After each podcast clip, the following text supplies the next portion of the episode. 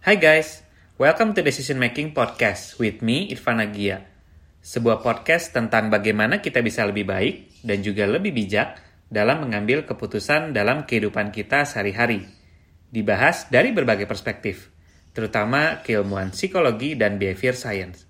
Karena hidup adalah akumulasi dari pilihan-pilihan yang kita ambil. Summary dari setiap episode di podcast ini akan selalu gue share di fitur Insta Stories – jadi nanti bisa cek aja summary-nya di Instagram at irfan underscore agia. Nah, di episode ke-72 ini, kita bakal bahas topik tentang metaverse. Nah, apa sih sebetulnya metaverse ini sendiri? Dan mungkin teman-teman juga pernah dengar dari berbagai media ya, terutama di pengumuman ya yang dilakukan oleh Mark Zuckerberg dari Facebook yang dia itu mau mengubah nama holding company-nya dari Facebook menjadi Meta untuk fokus building nah yang namanya metaverse. Nah, apa sih sebetulnya metaverse ini dan apa aja impact dan dampaknya juga buat kita dan apa aja exciting things yang akan kita bisa uh, expect dari building metaverse ini sendiri, kita akan bakal bahas di episode 72 ini. Nah, mungkin kita uh, mulai dari si definisi metaverse-nya ini sendiri ya gitu. Nah, hype dari metaverse ini sebetulnya mulai kebangun setelah uh, announcement dari Mark Zuckerberg uh, kurang lebih di beberapa minggu lalu ya dengan dia announcing bahwa Facebook grupnya itu sendiri akan berubah menjadi Meta untuk align dengan ambisi dia dan juga company-nya untuk membangun metaverse. Bahkan Mark Zuckerberg ini bilang bahwa si Meta ini tuh bakal uh, bikin sekitar 10.000 new job opportunities di Europe untuk membangun si metaverse ini sendiri. Nah, konsep dari metaverse ini sendiri secara uh, harfiahnya atau mungkin secara wujudnya sendiri belum exist ya, at least not yet sebetulnya. Karena sampai hari ini belum ada satu entity atau satu platform yang bisa secara legit kita bilang atau identify itu sebagai metaverse. Ini jadi memang masih uh, expectation itu untuk building ya metaverse ini dan mungkin kalau bisa dibayangkan metaverse itu internet brought to life lah. Ini in a simple and oversimplistic, oversimplistic dari metaverse ya. Jadi internet yang brought to life atau mungkin di render jadi 3D lah gitu. Jadi si Zuckerberg ini pun bilang kalau metaverse itu adalah virtual environment di mana kita itu bisa go inside ya, go inside ke universe ini tanda kutip ya. Instead of kita biasanya kan looking dari screen ya. Baik itu dari handphone dari laptop. Tapi kalau metaverse ini kita bisa go into that sphere into that universe uh, secara virtual. Gitu. Nah secara esensi ini adalah dunia di mana uh, orang-orang bisa interconnected gitu ya dari berbagai komunitas juga dari sisi virtual bisa meet work and play uh, menggunakan berbagai uh, alat ya. Salah satunya yang memang lagi dikembangkan itu adalah dari Oculus kalau Facebook.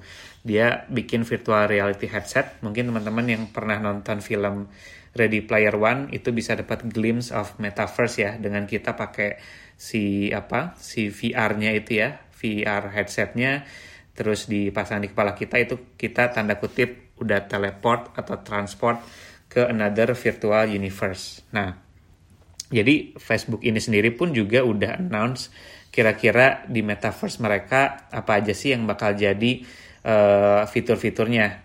Kayak yang pertama itu nanti kita bisa bikin 3D photorealistic avatar dengan capability teleportation ya. Jadi si Zuckerberg bilang kita bisa punya avatar di virtual environment tersebut, kemudian kita bisa teleport misalnya gue mau ke uh, metaverse dari kantor gue misalnya gue bisa ke kantor melalui uh, eh, VR tersebut ya tanpa harus physically datang sana. Nah nanti juga akan ada avatar-avatar lain dari manajer gue, terus juga apa teman-teman kolega juga nanti bakal dalam bentuk avatar. So basically adalah ini kita bikin avatar kita, uh, personality kita juga di uh, secara virtual. Kemudian yang kedua nggak cuma uh, kita teleport ke virtual environment juga, tapi gimana caranya Facebook ini juga pengen bring those virtual entity itu ke real life interaction. Jadi nanti kita bisa project hologram, hologram dari diri kita gitu ya into the real world. Jadi ini memang uh, metaverse ini pengen blending atau connecting antara si virtual environment dengan si real life. Jadi nggak cuma kita nih yang real life itu masuk ke virtual environment, tapi 3D kita, avatar kita, atau digital aset kita itu bakal bisa diprojecting secara hologram itu di our real world entities gitu ya. Terus juga nanti ada beberapa integrasi dengan aplikasi-aplikasi Facebook kayak Instagram, WhatsApp, ataupun juga apa uh, Facebooknya juga ya itu dengan VR sama AR gitu terus juga yang akan dikembangkan adalah gaming juga gaming platform ya dan uh, salah satunya juga adalah virtual workspace gitu nah kira-kira pertanyaan berikutnya adalah apa aja sih yang bisa uh, kita lakukan di metaverse ini jadi nggak uh, cuma keseharian kita ya kayak ke kantor bersosialisasi tapi kita juga bisa go into virtual concert gitu ya. Nah mungkin teman-teman yang pernah main Fortnite atau sering lihat apa uh, news-newsnya, mereka tuh bahkan udah sering ya ngelakuin virtual event, virtual concert. Kita lagi main game gitu ya, bisa masuk ke virtual concertnya uh, di di sana di game tersebut. Gitu. Kemudian kita juga bisa beli nanti sama try on digital clothing. Mungkin teman-teman familiarnya sama The Sims kali ya kalau game ya. Nah, kalau kita main The Sims itu kan kita bisa ngatur misalnya warna rambut kita, kemudian beli baju, kemudian juga apa beli aset-aset buat di rumah di The Sims-nya itu nanti kita bisa lakukan juga gitu dan itu akan jadi part of our identity. Gitu. Nah, ini juga sebenarnya at the end of the day bisa dibilang ini simpelnya adalah kita coba uh, mereplicate itu ya sereal mungkin aktivitas kita di uh, real life interaction itu di virtual gitu. Nah, ini juga sebetulnya untuk building metaverse nggak cuma uh, Facebook doang ya sebagai company, tapi cuma ada company lain kayak Microsoft, Nvidia itu mereka juga memang mau fokus untuk uh, persiapan infrastrukturnya gitu ya dan juga environment nanti metaverse ini seperti apa. So it will be a game changer dan ini mungkin salah satu uh, apa industri yang uh, bisa dibilang kalau dari gue pribadi ngelihatnya ini sama kayak uh, waktu pertama kita masuk ke internet atau World Wide Web gitu ya. ini adalah a new entirely different experience uh, game changing experience juga di mana uh, gak sem semua aspek kehidupan kita juga bakal impact impacted juga karena ada metaverse ini sendiri. It's still a long way tapi uh, I can see ini in the near future itu udah mulai kelihatan nih interaksi-interaksi yang sudah mulai berpindah dari uh, real life ke internet. Nah, nggak usah jauh-jauh. Selama pandemi juga sebetulnya kita baik bisa dari atau enggak, itu kita accelerated untuk shifting dari offline to online. Kayak contoh misalnya kita kerja sekarang udah terbiasa banget pakai Zoom, pakai Microsoft Teams, pakai platform lain.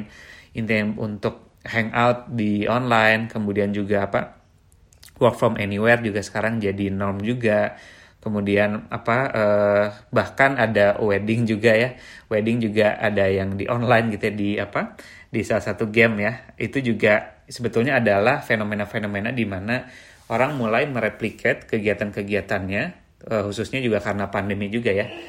Uh, mobilitas yang apa uh, terbatasi itu akhirnya banyak yang berpindah ke online juga gitu. Nah ini jadi menjadi momentum juga untuk orang terbiasa nih untuk integrate their life uh, dari offline itu to online juga. Seperti itu. Nah, walaupun sebetulnya challenge-nya juga masih ada banyak ya untuk building metaverse ini. Contohnya dari segi akses dan juga uh, price juga ya, karena untuk masuk tanda kutip ke metaverse ini dari Facebook sendiri itu kita perlu ada hardware-nya. Misalnya pakai uh, headset Oculus mereka. Jadi misalnya kayak VR-nya kan belum tentu semua orang itu afford ya untuk bisa uh, beli CVR tersebut. Nah, challenge-nya gimana saya caranya untuk mendemocratize this access to metaverse uh, ke kalangan yang lebih luas lagi karena pasti ini masih uh, sangat niche atau segmented orang-orang yang bisa mengakses si metaverse ini sendiri gitu. Nah, yang uh, satu aspek lain yang menurut gue pribadi itu exciting adalah kita bisa mencoba linking our digital asset into real world economic activity gitu. Nah, mungkin teman-teman di sini sering dengar juga lagi rame NFT ya atau non fungible tokens gitu. Nah, itu sebetulnya juga salah satu fenomena di mana orang itu mau membeli aset ya aset dalam bentuk virtual atau digital itu untuk menunjukkan ownership mereka. Kayak contoh misalnya ada uh, apa gambar uh, eh, NFT gitu ya yang dijual itu terus kita beli melalui misalnya Bitcoin atau cryptocurrency lainnya. Nah nanti itu akan masuk di wallet teman-teman dan itu untuk menunjukkan ownership teman-teman terhadap aset tersebut. Gitu nanti nggak uh, bukan tidak mungkin kalau nanti banyak sekali aset yang bentuknya itu digital yang pengen kita own ya. Kayak contoh misalnya kita beli baju yang uniquely uh, for us gitu ya. Misalnya contoh beberapa brand itu mulai menjual misalnya digital digital produk fashionnya gitu ya digital fashion produk mereka. Gitu. Nah nanti juga itu nggak banyak kita pakai di real life tapi itu pure untuk tanda kutip avatar kita nanti di metaverse. Gitu. Jadi ini bisa dibilang it will have a strong connection dengan real world economy gitu dan bahkan jadi extension kalau gue lihat ya uh, ekonominya. Jadi uh, ini uh, gue juga apa himbau teman-teman juga untuk look very closely to this trend ya karena it will be the next big thing dan juga akan impacting shifting dari karir kita gitu ya. Karena ketika kita mau mulai karir digital itu uh, besar sekali kemungkinannya in the near future akan uh, beririsan dengan kebutuhan metaverse ini sendiri. Contoh misalnya fashion tadi, fashion juga mungkin brand-brand akan bersiap juga untuk bikin uh, apa kolaborasi ya dengan beberapa uh, platform-platform metaverse. Kayak kemarin contohnya apa uh, Balenciaga ya sempat dengan Fortnite juga. Kita nanti juga bukan tidak mungkin akan mereka akan menjual dalam bentuk digital aset seperti itu. Nah, jadi ini juga akan efek ke tren dari cryptocurrency juga nantinya ya. Jadi uh, I really advise teman-teman untuk uh, look closely to this trend ya. Nah, kemudian shopping juga, shopping sendiri ini juga akan it will be entirely a new different experience ya. Di mana nanti mungkin kita akan lebih banyak digitally trying on uh, clothes ya dibanding kita beli real life gitu virtual fashion, avatar skin, bahkan virtual real estate gitu ya teman-teman nanti mungkin uh, pengen juga punya aset itu properti dalam bentuk space ya. Space nanti di metaverse itu juga bukan tidak mungkin bisa terjadi gitu. Jadi at the end of the day ini intinya adalah uh, one big exciting things di mana kita mungkin jadi extend our real life nggak cuma di offline tapi juga di online teman-teman.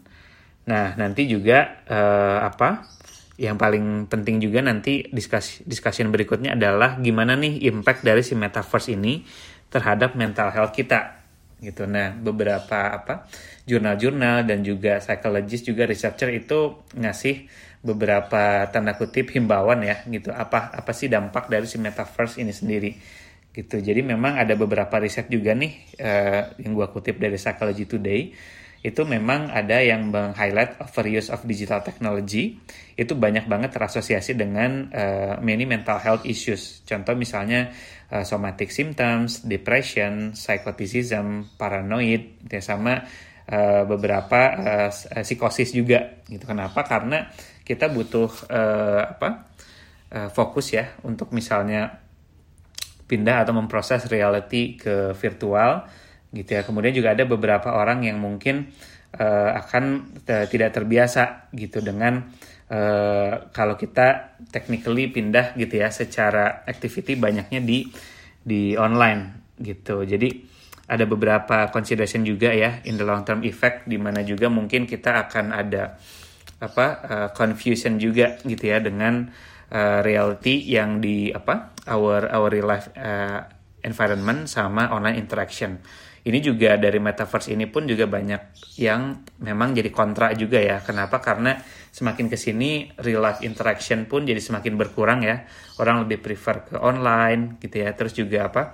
Banyak aktivitas yang biasa dilakukan di offline jadi ke online. Ini juga akan reducing uh, our proximity atau building real relationship atau emotional relationship juga gitu ya dengan uh, orang-orang uh, yang memang betul-betul the offline interaction seperti itu. Nah, nanti juga akan ada dampak ter terhadap mass psychology juga nih.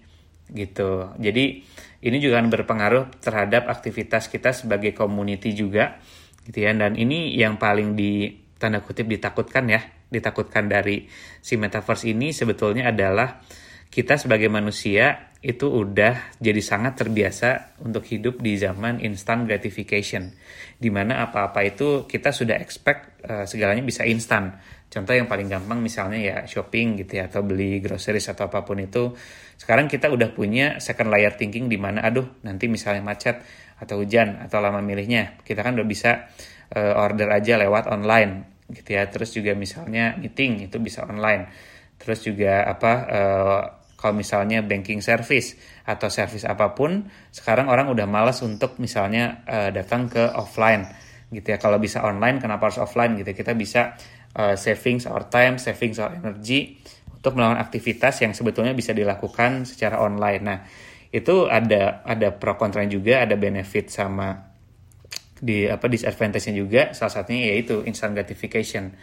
Gitu. Jadi kita udah terbiasa watch movie instantly order food within minutes gitu ya. We don't we don't need to wait for anything dan kita bisa get whatever what we what we want dengan klik atau button dan ini sebetulnya bisa diaccelerated dengan adanya metaverse ini. Ketika metaverse ini jadi akhirnya brought into existence gitu. Jadi memang yang diprediksi adalah uh, kita sebagai manusia akan semakin expect uh, everything every activities every relationship every apa every things that we that we want to achieve itu kita bisa achieve secara instan gitu ya. Dan ini jadi challenge di mana metaverse ini bagaimana caranya kita bisa tetap uh, membuat ekspektasi dari orang-orang itu tetap bisa ter terbangun ya antara offline sama online interaction. Jadi instead of making people lebih prefer untuk online interaction, gimana caranya metaverse ini bisa dibuat sebagai extension sebetulnya.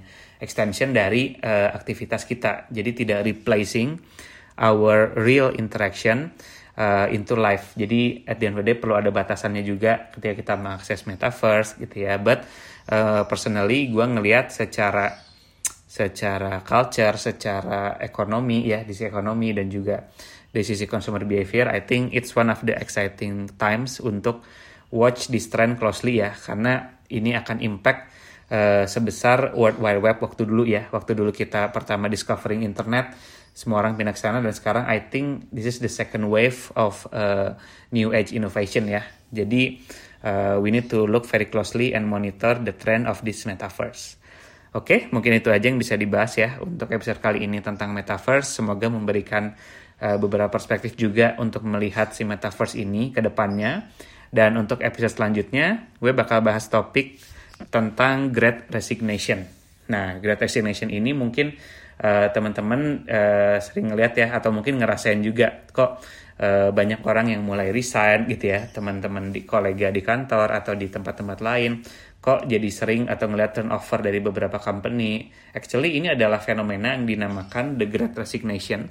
Dan ini diaccelerated selama masa pandemi ini atau COVID ini. Nah, nanti kita akan bahas apa aja faktor-faktor yang bikin Great Resignation ini dan kenapa ini bisa jadi sesuatu yang mungkin jadi norma atau umum terjadi gitu ya in the next year. So, kita akan bahas di episode ke-73 nanti. So, sampai jumpa teman-teman di episode ke-73. Kalau ada request atau masukan tentang feedback atau topik-topik lain yang mau dibahas, boleh banget email atau message gue di Instagram at irfan underscore agia. Nah, kalau teman-teman merasa topik-topik di podcast ini menarik atau berguna juga dan memberikan wawasan yang baru, please do share it to others. Bisa bagikan link konten podcast ini di Instagram, because sharing is caring. Thank you and see you in the next two weeks. Bye-bye.